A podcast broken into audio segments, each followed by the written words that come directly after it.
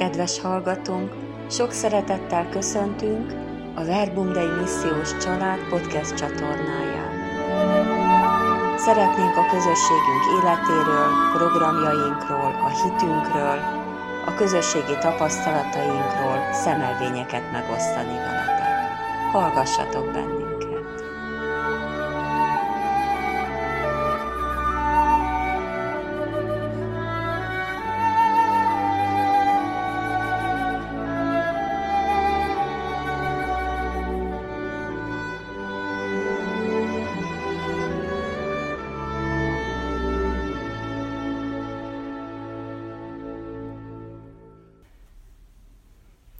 Az adventi hétköznapok lelki gyakorlatának második napja. Az igehelyek a következők. Lukács 1.28, Jelenések könyve 3.20. Az angyal belépett hozzá. Nézd, az ajtóban állok és kopogok. Aki meghallja szavam és ajtót nyit, bemegyek hozzá. A mai idézetek csupán egy vagy két mondatból állnak. Úgy tűnhet nekünk, mint ami kevés az imádsághoz, a meditációhoz. Mégis mély üzenete van ezeknek a rövid mondatoknak. Milyen Istenről beszélnek? Mit tesz Isten illetve Isten angyalán keresztül hogyan teszi meg. Nézd, az ajtóban állok és kopogok. Nézd, mintha Isten maga hívná fel a figyelmünket arra, hogy hol van és mit tesz. Isten a kezdeményezés Istene, aki mindig megteszi az első lépést.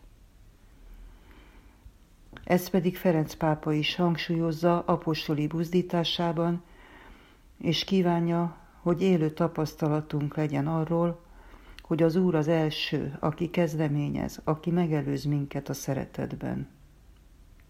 Evangelii Gaudium 12 és 24-es pontja. Még mielőtt az ember keresi Istent, Isten már keresi. Krisztus jön minden ember elé. Ő az első, aki minket keres. Kérése a ránk vágyódó Isten mélységeiből jön. Katolikus Egyház katekizmusa 2560 Vajon mennyire tapasztaljuk Istent így, aki állandóan szeretettel fordul felénk, és arra vár, hogy engedjük őt kapcsolatba lépni velünk, belépni hozzánk. Advent a várakozási idő, nem csak számunkra, hanem Isten számára is. Türelmesen vár életünk és szívünk ajtajánál. Nem erőszakkal jön be hozzánk, nem máshonnan hatol be, mint a tolvaj vagy a rabló a juhok pásztorához hasonlóan a kapun megy be. Az őr kinyit neki, a juhok pedig megismerik a hangját. Vesd össze János 10, 1, 3. Az őr pedig, aki kinyitja az ajtót és beengedi, a lelkiismeretnek a jelképe.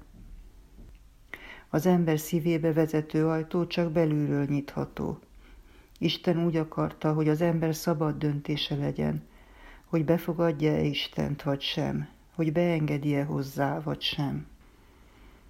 Mária ugyanazzal a szabadsággal élt. Figyeljünk arra, hogyan fogadta be az angyalt. Az angyal belépett hozzá, és az angyallal együtt belépett Isten Máriához. Hagyjuk, hogy Mária meséljen nekünk, hogyan érkezett hozzá Isten, hogyan hallgatta kopogását, mi indította arra, hogy beengedje magához. Jaime Boné, a Verbum Dei közösség alapítója, így fogalmazza meg ezt a tapasztalatot. Figyelmesen rám tekint a jóságos Isten, és bennem kér menedéket, hogy legyek az ő legkedvesebb háza, és így az ajtóm előtt szüntelenül hívogat. Kitartóan kopog és hív, kérelve, hogy hallgassam meg, és nyissak ajtót. Engem kér és könyörög, hogy bennem lakhasson, mert szeret engem, szeret engem, szeret engem. Feladat a mai napra. Azokra az ajtókra figyelek ma, amelyekkel érintkezem, amelyeknek segítségével közlekedem, hogyan kezelem azokat.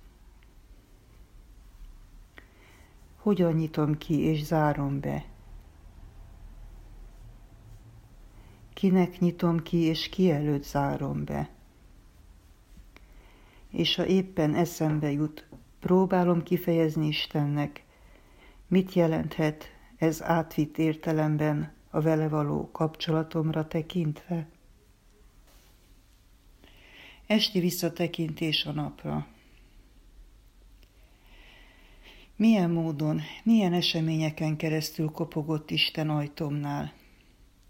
Mikor vettem észre, hallottam meg kopogását, hangját?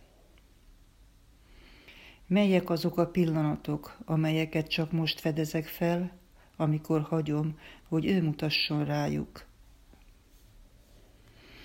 Kezébe helyezem napomat mindazzal, ami történt, amikor nyitott voltam, és amikor bezárkózott.